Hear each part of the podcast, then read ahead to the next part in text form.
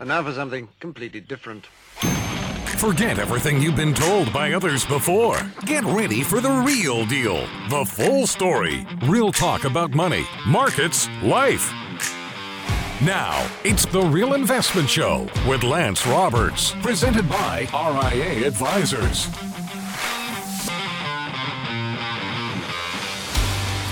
And good morning and welcome to the Real Investment Show. Of course, it's Tuesday as uh, we get this uh, week underway. Today, CPI Inflation Day. Uh, that's expected to maybe come in a little bit hotter than expected because of the recent rise in gasoline prices. So that could be a shock to the markets this morning. We'll see. Um, and then, of course, um, we've got more economic data coming out this week as well. So again, you know, this is going to be uh, kind of an interesting day because of the CPI inflation report. But uh, if you're watching the Super Bowl halftime show, there's a lot of uh, information, you know, a lot of commentary going around right now about uh, during Usher's performance, they were all on roller skates. And apparently, a young lady fell off the stage at uh, during this, and so there's been a lot of commentary about this. Well, she actually made a video coming out. She's got a, a sprained wrist. She's got a black eye. It looks like she's been completely beat up. And she goes, "This is just a good word of warning." She says, "I'm an actor." And as an actor or an actress, then uh, when you're filling out, my agent told me just check the boxes of everything, you know, so, because they'll ask you on your list, you know, what are you good at? You know, can you roller skate? Can you surf? You know, whatever it is, just check every box. And she goes, this is a good lesson not to lie on your resume because the thesis is is that you just check every box and, the, and there's usually enough time between whatever the, the, the acceptance of the job is and the actual shoot. You've got time to go learn out and, you know, go, you know, surf for two weeks, learn how to surf or whatever. Well, apparently she got cast the day before because one of the dancers got sick. She didn't know how to roller skate. so she was not an advanced roller skater. So anyway, she's she's clarified the situation. So as a young, you know, as a young person going out, don't lie on your resume. It's you know, sometimes it doesn't work out that well, particularly when it's in some type of athletic sport. Um, other thing, so um, Brent's been playing. So a couple of weeks ago, here on the show, I was talking about uh, that my wife and I were starting to watch the Reacher series on Amazon, and Brent's been running a little clip on the show um, about our conversation about that, saying, you know, as boomers, you know, we don't care about advertising because now when you go to watch Reacher, if you have an Amazon Prime account, uh, they now are inserting commercials unless you're willing to pay an additional $2.95 a month. Well, that's now gotten Amazon into a bit of trouble. There's a class action lawsuit being filed. If you were a Prime member prior to December the 28th, 2023, there is in the contract when you sign up for your Prime membership that it says that it includes ad free streaming for Prime users.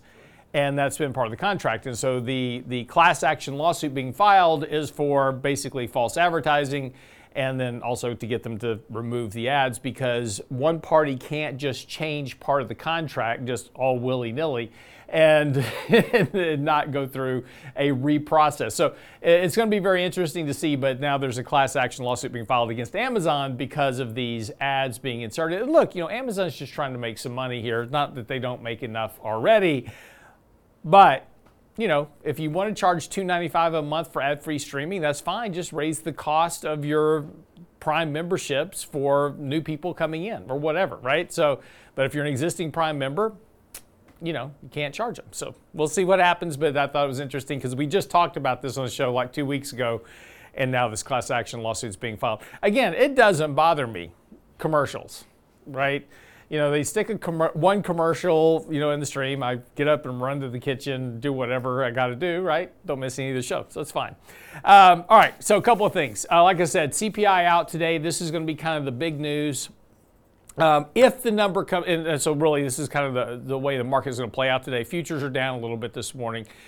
Um, but if inflation is hotter than expected today, well, that may not be good news for the markets because that means the Fed won't be cutting rates as soon or as quickly as the markets would like. If the number comes in much weaker than expected, that's going to be good news for the markets. So we'll see how this is. Kind of in line, probably won't mean a whole lot. So um, that's where we are. So again, you know, where we've kind of been just kind of focusing here over the last couple of days, and we're getting to a, a little bit more conversation about this this morning, is, you know, this market's doing great. Nothing wrong with it. So here's what you need to know before the bell Yesterday, the markets didn't really do a whole lot. We were flat at the end of the day, kind of just chopped around most of the afternoon. It was interesting, though, yesterday morning we opened up flat.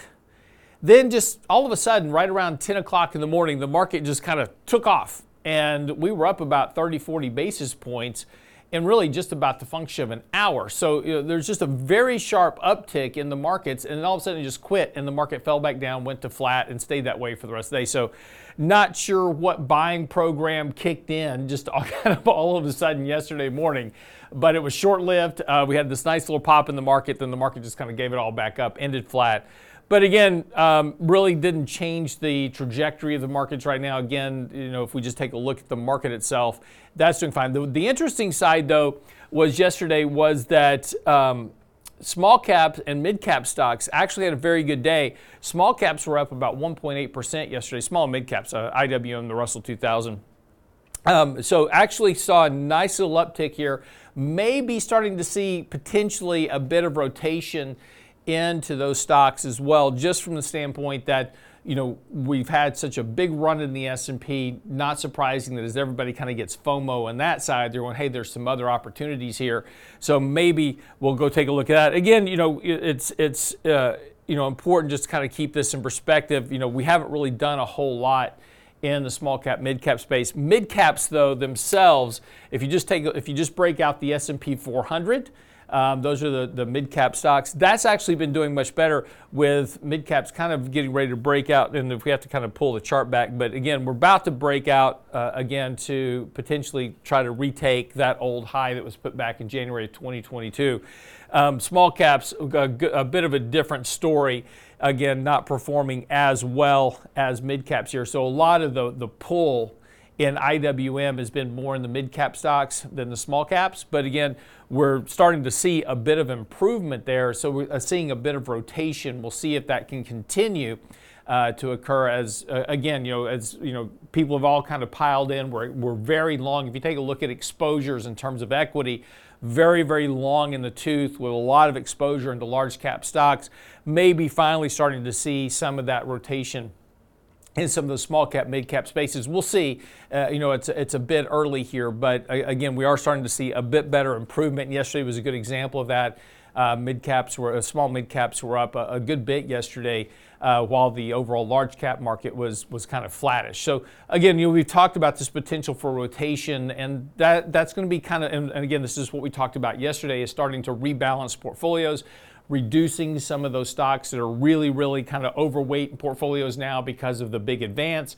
Now, you know, potentially we see a bit of rotation in some of the more defensive sectors, um, particularly during a, a corrective move in the market or even a consolidation may see some of those more defensive sectors begin to kind of pick up and make some some traction here, uh, just from a, a, bit of a, a, risk reduction standpoint in portfolios. Because managers, just like us, we can't be out of the market because of the risk of, of underperformance. So again, we can move sectors though to try to, to capture some of those gains and try to maintain performance, particularly if we see an overall rotation in the market. So that's kind of really just kind of the things to pay attention to. But you know, again, uh, you know, outside of domestic markets, you know, again, emerging markets continue just to grossly underperform uh, relative to, to all the other markets. Just absolutely nothing going on in emerging markets and really no sign of rotation there at all. International's been doing a little bit better, but again, not nearly as well as domestic. So, you know, at this point, we're seeing rotation, yes, but you know, it's, it's been primarily rotation in domestic stocks more than international emerging markets. Doesn't mean there's not opportunity in the international stocks. There certainly may be, but again, you know, kind of bang for your buck side um, domestic seems to be more the place to be for right now. That's what you need to know before the bell this morning. We're going to come back and talk about today's article that's on the website, though, uh, talking about these divergences in the markets and, and why we'll kind of pick up on why we're starting to, to worry a bit and, and rebalance risk a bit in portfolios. So don't go away. More of the Real Investment Show coming up right after the break. Get daily investment news you can use, delivered at the speed of the internet at realinvestmentadvice.com.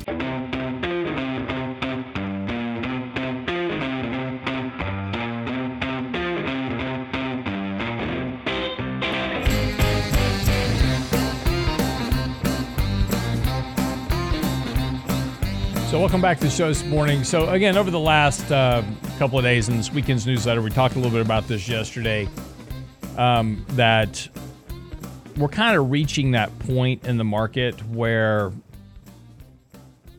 managing some risk a bit makes some sense. And, and it's interesting because in January of 2020, um, I wrote an article entitled "This Is Nuts," and and the reason that we wrote that article at that point. Now is, is, because we were starting to take profits and rebalance risk in portfolios. Because again, when you you know, and, and I even quoted from that article in today's article on the website says when you sit down with your portfolio management team and the first comments made is this is nuts it's probably time to think about your overall portfolio risk. On friday that was how the investment committee both started and ended with this is nuts and that was january the 11th of 2020 of course march was the pandemic downturn now uh, again you know it, it was, well nobody knew that was coming but the, the, the markets were getting overly exuberant just a lot of fomo right and you know, currently right now, the markets are are up 14 out of the last 15 weeks, which is the longest stretch since 1972.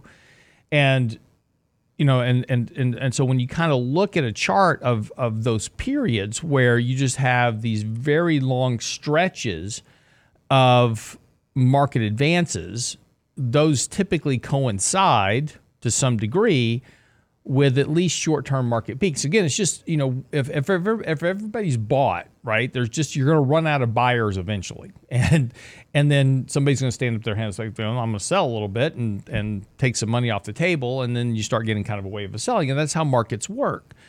And we and as investors, we often kind of forget that markets are a function of psychology, and and they ebb and they flow uh, just like everything. Now, it doesn't mean that you're going to have this huge correction and you're going to lose a tremendous amount of money. No, I mean, you don't have to do anything. If, if you're kind of a long term investor and buying ETFs, you can just kind of ride the, the ebb and the flow of the market a bit and just worry about the big drawdowns. The problem, as is always the case, is we just never know when the really big drawdowns are coming. There's nothing to suggest right now that we're looking at anything other than potentially a very normal, run of the mill, five to 10% correction at some. And, and just whenever that occurs, it occurs. But that's why we're beginning to, to think about risk to some degree. But you know, the important thing about this streak of 14 to 15 weeks is that hasn't occurred since 1972. And there was a similarity back then to today, which back in in that period, we were chasing what was called the Nifty 50 stock. So, you know, if we look back at that period, and you know, you can kind of see this market just kind of this, you know, innocuous advance. We had a bear market, and again, this is this is the funny thing about people as well. When you look back in the 60s and the 70s, everybody just talks about the 73, 74 bear market. What they don't realize is, is there were numerous bear markets before that, and and so there was a bear market that actually started in you know roughly about 1968 and fairly big bear market and then the market bottomed you know around 1970 and then began this this very sharp advance. And then in 1973 we started the 73 74 bear market. So you know this has been a very similar period. Markets rallying while the fed's hiking interest rates you know those type of things. So, so again, there's there's kind of a lot of similarities. Again, they got this nifty 50 chase, just like we have the AI chase today. And again, doesn't and I'm not saying we're going to. Don't get me wrong. Don't you know? I'm just saying we're not about to have the 1973-74 bear market. I'm not saying that. I'm just saying that there's a lot of similarities when you have these very strong advances that you eventually get some type of correction. Now, we'll eventually have at some point. Don't get me wrong either that we'll eventually gonna are, are to have another bear market. We'll have a 20 or 30 percent decline at some point. Probably not this year, but probably have that at some point in the future. So, um, but again, there's there's a lot of indicators that suggest that this market is is stretched. It's a bit kind of out of bounds for its normal parameters. And so you're going to have to have some type of corrective action at some point to relieve that in order for the market to advance again. My, my colleague at Societe Generale, I've known Albert Edwards for a long time, and he comes up with some great commentary on a regular basis. And, and one of his recent charts was just showing the the U.S. technology sector's market cap versus that of the total market cap, and you know that is now above one third of the total market cap. And, again we haven't seen that since 2000 again not saying we're about to have the dot-com crash in either. There are differences between today and then. But there's been a lot of money piling into technology and valuations do matter at some point in the future. So you know this is this is going to be one of the the, the bigger issues.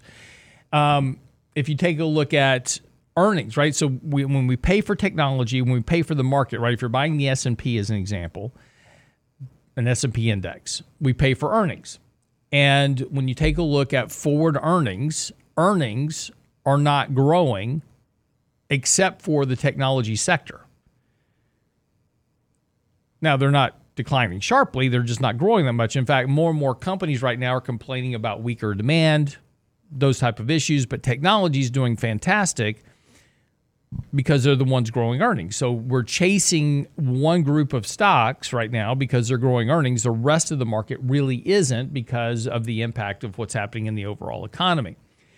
Um, so, why that's important, of course, is that when we talk about forward earnings expectations, and that's what we're paying for, right? We're say, okay, well, you know, uh, Nvidia is trading at a price to sales of 35 times but that's okay. This is the thesis. That's okay because their earnings are going to catch up with the stock price. Well, that's only if the stock price stops going up, by the way. All right, the stock price goes nowhere for a long period of time and earnings finally catch up with what you're paying for in terms of valuation, but that's a, that would be a very long time in this case. But that's not the way it works. We keep bidding up the stock based on this expected earnings growth that will never actually catch up with the rising stock price because we get all excited. So eventually you have a reversion in the stock price to catch catch down with earnings.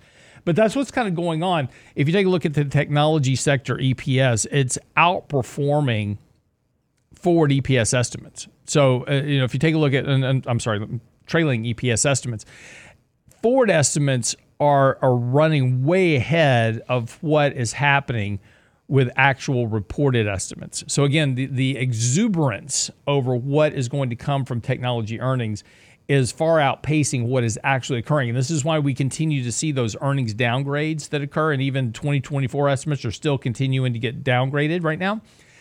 But that's why we have to have these downgrades in order for companies to beat these estimates. So, what's actually happening, what you're actually paying for now, again, when you're paying for forward estimates, this is the expectation, right? This is what I think is going to happen because that's what the analysts tell me. What you actually wind up paying for is two very different things. It's like you go to a car dealership and they've got a, you know, a you know, a, a very slick sports car sitting there. And so you buy that sports car thinking it's going to be really fast and it's got a Volkswagen engine in it, right? It's a kit car. That's kind of what's happening. And so we're way overpaying for performance that we're not actually getting, which makes the valuation problem ultimately far worse. Now, again, when we take a look at what's happening specifically, and again, this is one of the reasons why we're becoming a little bit more concerned about the market. Technology is what's absorbing all the flows of capital. So everybody's in the technology chase. We are too, mind you. And that's why we're taking profits there. Um, but everybody's in the technology chase. Money flows are all in tech right now, not really anywhere else. So again, it's this, you know, everybody's piling into the same trade, which is another reason why we're sitting here going, you know what, it's probably time to take a little bit of money off the table, be a little bit more risk averse, maybe rotate into some areas that may get some cash flow if money begins to rotate in the overall market. Um, but but this is all about psychology right now. Again, it's it's the whole FOMO chase. In fact, if you take a look at the the Bank of America, they have a global what they call equity risk love. This is uh, how many people are in love with equities right now. That's at a level that normally coincides with peaks in the market. And again, doesn't mean major crash. I can't re- relay this enough because I don't want a bunch of emails going. Well, since you think the market's going to crash, I'm not saying that you were going to have a bit of a correction or consolidation to work some of this off, right? And this is where you get the rotation in the markets, et cetera. Laggards try to catch up with the leaders, those type of things. My point is just to be a little bit cautious here because, again, we're all getting extremely excited about this market. And again, I, I certainly understand that. But this is the point that we want to be careful of is, is that there is a time to be a little bit more risk averse. And again, we don't have to right now just sell everything. And this is this is always kind of one of the big problems that investors run run into, which is, well, if you think a crash is coming, why don't you just sell everything and wait for the crash? Well, okay, so first of all, as I've repeated numerous times, to be clear, I don't think a crash is coming, but when we come back from the break, I'll explain to you why you don't do that and why managing risk will work out better for you over time than trying to time the turns of the market. Be right back after the break.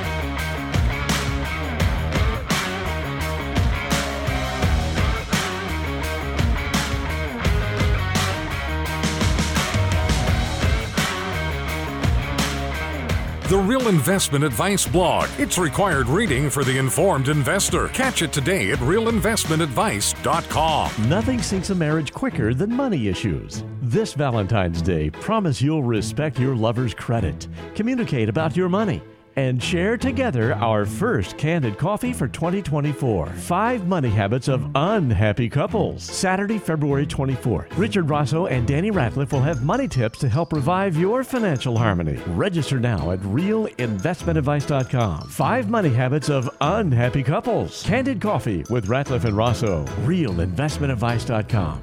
You're listening to The Real Investment Show.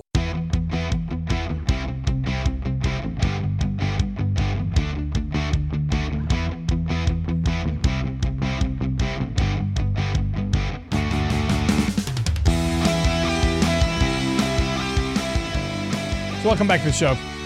So talking a little bit about you know this uh, kind of theme theme that I've been talking about the last couple of days, and again we wrote about this weekend's newsletter, touched on it yesterday, a little bit more detail today because I have an article out about it on the website. So if you go to realinvestmentadvice.com, you can kind of see all the attendant charts and graphs. I didn't go through all of them, but just you know this market is kind of reaching that point that we're going to have a corrective action of some sort. Everybody's on one side of the boat. Just everybody's extremely bullish. So the the, the obvious question that I always get is why don't you just sell and go to cash and wait it out? That's certainly an option. And if you want to do that, that's certainly okay. I don't recommend it because markets when they're driven by FOMO can can last a lot longer than you think. They can do things that you don't expect them to do. So trying to go to cash is fine, right? You can do that.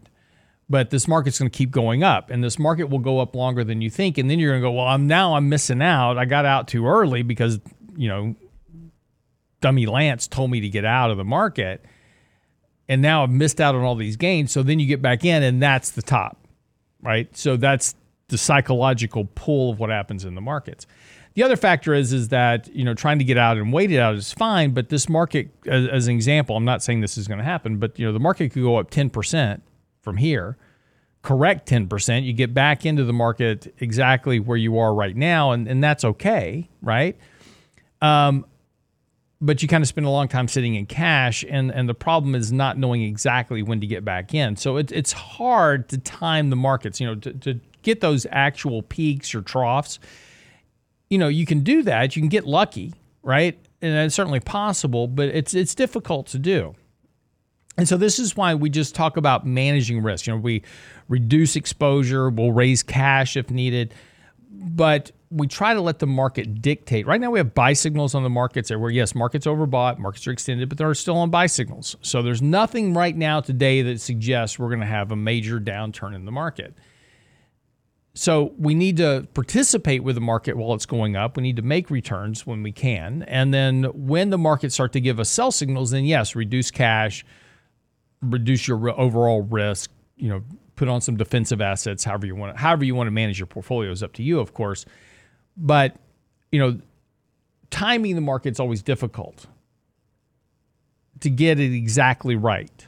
And this is why, you know, using a good set of indicators, you know, we on SimpleVisor as an example, we've got two money flow indicators, one's daily, one's weekly, to kind of navigate these long-term changes. And and those indicators aren't going to get you out right at the top. They're not going to get you in right at the bottom.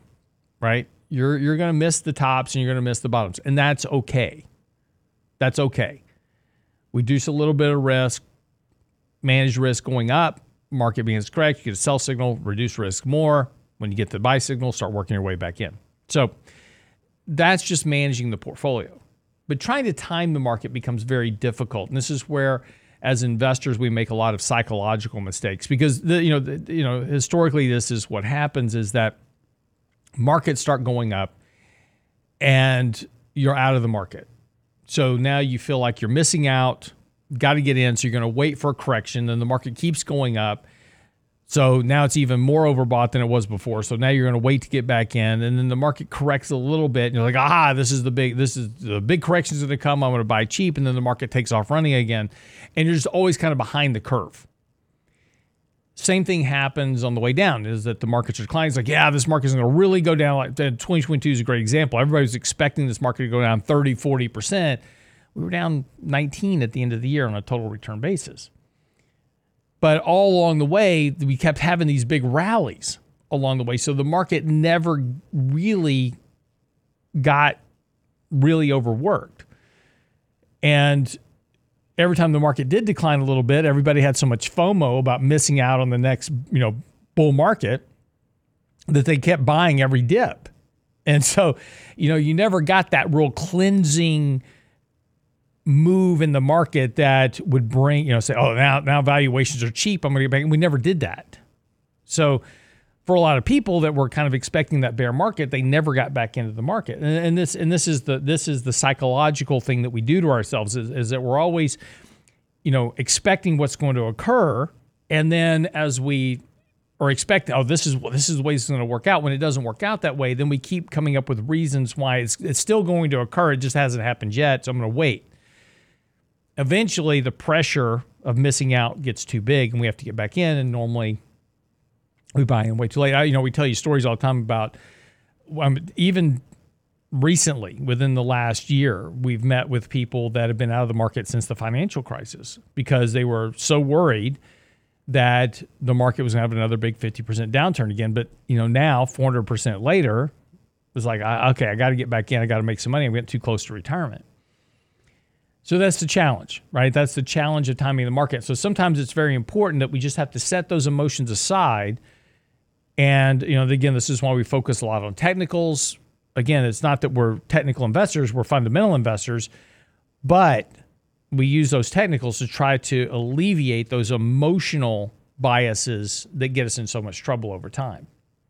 It's difficult. I mean, you know, look, I, I'm emotional. I hate when you know I'm I'm missing you know I'm not performing as well as the market or I you know I, I miss an opportunity. I you know I see something and I, I don't get it bought at the right time. You know I'm I'm emotional just like everybody else. And and you know we try to combat that on a daily basis because the emotions are what get us more often than not. You know we get wrapped up into these macro views about things, the you know the dollar or whatever it is, and and so I, I don't want to be invested because you know the dollar is about to to plummet, you know, whatever the reason is, but then it doesn't happen, and so we wind up missing opportunities because we're worried about this one big macro event that didn't occur, even though everybody was telling us it was going to occur. I mean, look, we've had numerous of those just over the last couple of years. You know, we had the debts, the deficits you know, got to issue debt and, and you know, these big debt issuance of 34 trillion in debt and the dollar and, and all these things. And these were all supposed to cause an immediate impact on the markets, and they didn't. you had skyrocketing inflation, the Fed hiking rates, and and the Fed, whenever the Fed hikes rates, data will tell you we always have a recession. Yet we haven't had a recession. Markets are hitting all time highs. Happens. Don't know why it happens, but it happens. And that's why it's important that we kind of separate out some of these macro views. And look, you know, we were writing articles just like everybody else, right? Doing the analysis. Fed rate hikes, tightening monetary policy, high inflation, inverted yield curves, all recessionary signals. Need to be aware of it. Markets just kept going up. Markets are going up and the Fed's tightening their balance sheet. But it's what's happening. So, you know, we've had to participate even though all of our alarm bells are going off. Well, you know, then that's when we kind of keep going back to these technicals. And that's the whole point of this article today is sentiment, technicals, those are the shorter term risk indicators to pay attention to. Those indicators suggest that this market's gone too far too quickly and we're going to have some type of corrective action. Not today, maybe not tomorrow. Could be a week, could be a month, could be three months from now. Again, markets can remain illogical longer than you can remain solvent. But at some point between today and the election, that's your time frame, we're probably going to have a 5 to a 10% correction along the way. Could be sloppy.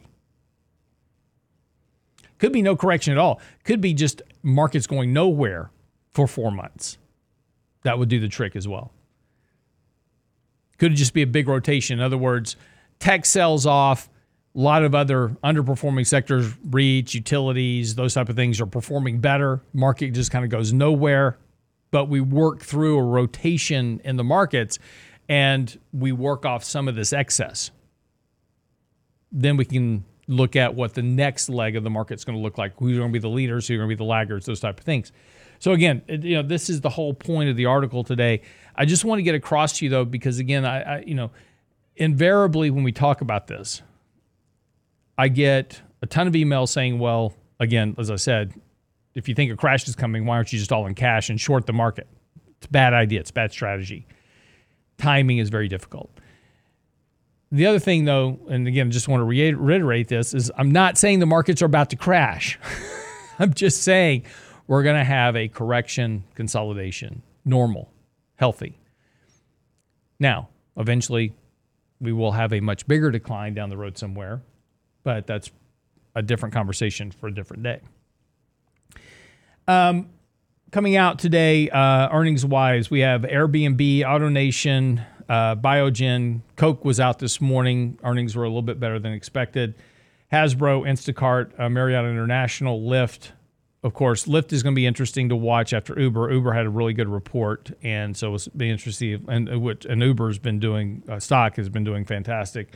So we'll see if Lyft uh, performs the same. MGM, Moody's, Robinhood, of course, is the uh, trading application for retail investors. So it'll be interesting to see if they're, you know, if all these, uh, if all this kind of exuberance in the market is translating into more trading activity for Robinhood are the are the are the young youthful speculators returning back to Robinhood after they left. That'll be an interesting report to watch. Some we'll probably talk about tomorrow as well with Danny. Uh, all right, come back. We'll wrap up the show. Don't go away.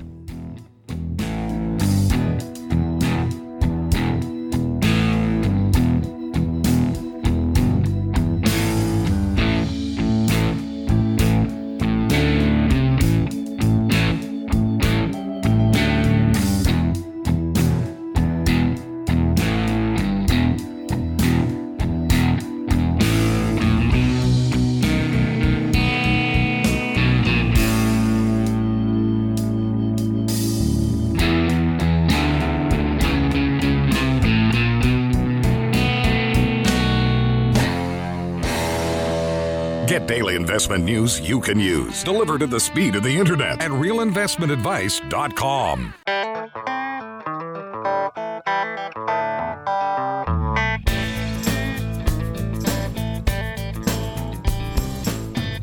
So I've been looking for a side gig. just something I do in my all my free spare time, and found something that uh, looks a little interesting. FBI Cleveland warns of romance scams. Yeah. So apparently, romance scams, also known as con, con like like this, also known as confidence scams. That's a con man. You know the difference between a thief and a con man? Thief runs out of town. Con man walks. Romance scams, also known as confidence scams, continue to rise, typically occur when criminal creates a fake profile on a dating site or social media platform. Uh, social media has made romance scams a lot easier because it's all anonymous, right? You can hide behind pseudonyms and fake profiles and fake pictures and everything else. And there's a lot of people out there that are on social media applications and looking for love, right? Everybody, everybody wants a little love these days. Um, these criminals are actively searching dating websites, apps, chat rooms, and social networking sites in their efforts to build a relationship with the goal of accessing financial assets or personally identifiable information, um, which occurs quite often. You know, this this is how these things start: is that you know they target somebody who typically it's it's typically men targeting women right? And it's women over 40s, divorced, widowed, elderly, disabled. Those are the kind of the prime targets, right? Because they're lonely um, in a lot of cases. And if they're divorced or widowed, they potentially have assets from either the divorce or insurance settlements, et cetera. So they're good targets.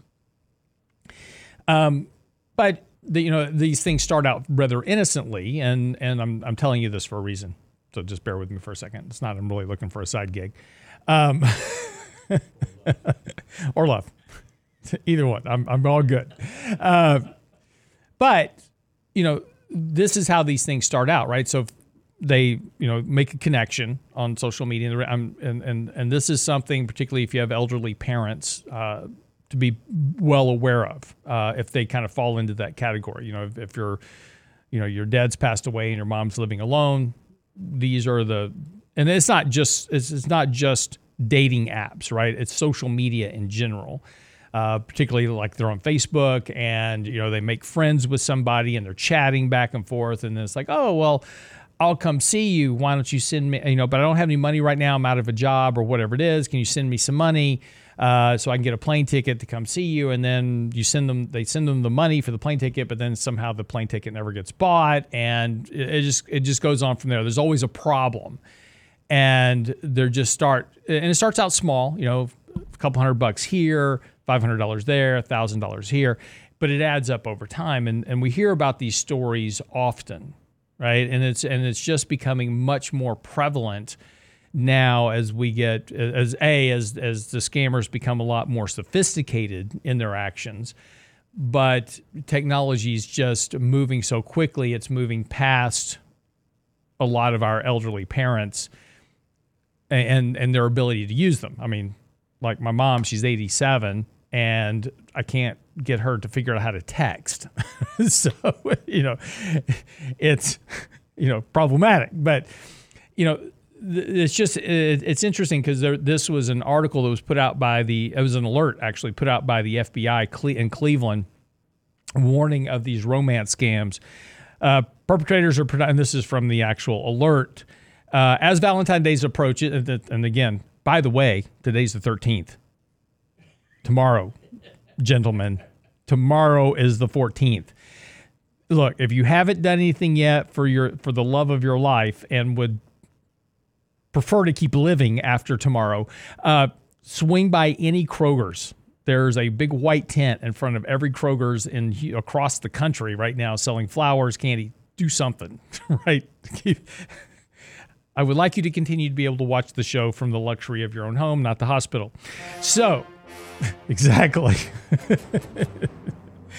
so, tomorrow's Valentine's Day. But this is the reason this alert came out from the FBI is talking about these romance scams on Valentine's Day. This is where it gets, you know, much more prevalent. So again, just kind of be aware if you have elderly parents uh, that are divorced, widowed, disabled, etc. They are prime targets, and and this is something that's just getting, you know, much more be, becoming much more problematic uh, around the country and, and, and, and, across time as we go. So uh, just something to be aware of. I, I see, you know, I, I get emails from people quite often that address this specific issue. Um, my mom got wrapped up in, in this issue or, you know, how do I fix it? And, and, you know, is there any recourse? And no, in a lot of cases, there's no recourse whatsoever, but you've got to identify these problems and, and get them shut down. Uh, and particularly if they're, if they're more elderly, starting to potentially lose their faculties a little bit, get added on to their bank accounts as a, a, joint signer so you can at least track the activity, see what's going on, see if there's anything odd. You know, it's just, it, it's unfortunate that we live in a society like that. But the more that we go digital, and this is the problem with digital banking, is it just opens up people to more and more abilities to get scammed because it's it's easy for drafts to come out of accounts and if you don't look at your account every day and are not tracking every little expenditure it's easy not to catch some of these things because they start out small. One of the one of the things that a scammer will do is if they can get your credit card data, um, they will run small charges like buy a pizza, things that you really won't notice initially to make sure the, the credit card is valid. So you get a couple of charges that come through that are very small, they're innocuous. You go, I don't really remember ordering a pizza, but I guess I did. And then you get hit with the big charges right? And so you know, this is just you know things to if you have elderly parents and and you're and you're and and you know and they're kind of you know dealing with the, any of these issues it's just something to be aware of. And again there's just particularly as we get near holidays like valentine's christmas etc that's when these scams really start to pick up traction. Because again everybody's moving very quickly. You haven't done your valentine's day shopping yet so get out there and do it. But everybody's moving quickly to get things done. This is a good time to just kind of make sure that your parents are getting taken care of as well. All right. Um, so today, like I said, CPI economists right now expect that in consumer inflation is going to fall below three percent. So uh, the expectation, uh, you know, right now is that we'll be at two point nine percent on an annualized basis. There is some concern, though, as I said earlier in the show, that we could see an uptick maybe a little bit hotter than expected CPI because of rising gasoline prices recently. But again, we'll see. Again, you know, food and gas typically gets stripped out. The Fed looks at the core. So today, to, you know, the, the the one thing that would you know really spark a movement in the markets one one direction or the other is one is a is is a much hotter than expected headline print um, but if the core print is hotter than expected, that could be bad for the markets as it would delay any type of rate cut from the Fed, potentially even further. And again, the markets have already been trying to reprice in fewer rate cuts. But if that inflation number comes in hotter than expected, especially on the core side, that would certainly potentially kick out any type of, of rate cut by the Fed just because of the concern of inflation resurging, right? uh, that wouldn't be good for the markets. If it, the print comes in a lot cooler than expected, then that's going to be good for stocks because, again, they'll be back to trying to price in more rate cuts. Um, economists on the Wall Street Journal expect Labor Department's monthly inflation report will show an overall consumer prices were up 2.9% in January from a year earlier. That's the smallest gain since March of 2021. Uh, now, remember, this is year over year prices. Still rising, right? You don't have deflation. We don't have negative prices. We still have inflation running at 2.9% on an annualized basis. But inflation, the rate of growth of that inflation is slowing down. And I know you're sitting home like, oh, well, I still can't afford to buy groceries. I know. And groceries are still more expensive than they were than they were last year, but the rate of that price increase is slowing down. That's what the Fed's looking for. They want inflation at 2% a year not three. They, est- they estimate that Wall Street economists um, estimate that core prices, which exclude food and energy items, in an effort to track inflation's underlying trend, were up 3.7%. That's the smallest gain also since April of 2021. So still, you know, near 4% at the core in terms of inflation once you strip out volatile food and energy. That's still not cheap. Uh, so it reports out at 7:30 this morning, and and again, you know, the the rate of inflation is slowing. We're not at deflation yet. Still have inflation, and the Fed doesn't want deflation. They want two percent growth in inflation. Um, so we'll see how the markets react this morning. Right now, futures are, are mildly lower. The Dow's down about um, 60, 70 points. Nasdaq's down about 117. Technology under a bit of pressure this morning. Again, not surprising. It, tech has had such a big run. A bit of a correction there would not be surprising. Um, and again, as we talked about yesterday, seeing a bit more of this rotational action occur between technology and some of the other sectors of the markets. We saw that a bit yesterday. Utilities did well. Um, uh, mid caps did well. Um, we saw um, uh, real estate do okay yesterday. Energy did great. Uh, the the purchase of fa- of Endeavor uh, drilling by um, Diamondback was a big move in the energy market yesterday. So again, hopefully see a little bit more of that rotation, kind of cool this market off a bit. We're still kind of working through our profit taking and, and rebalancing. We'll continue that here over the next few days as well. If you have any questions, get by the website, realinvestmentadvice.com. Have a great day. See you back here tomorrow.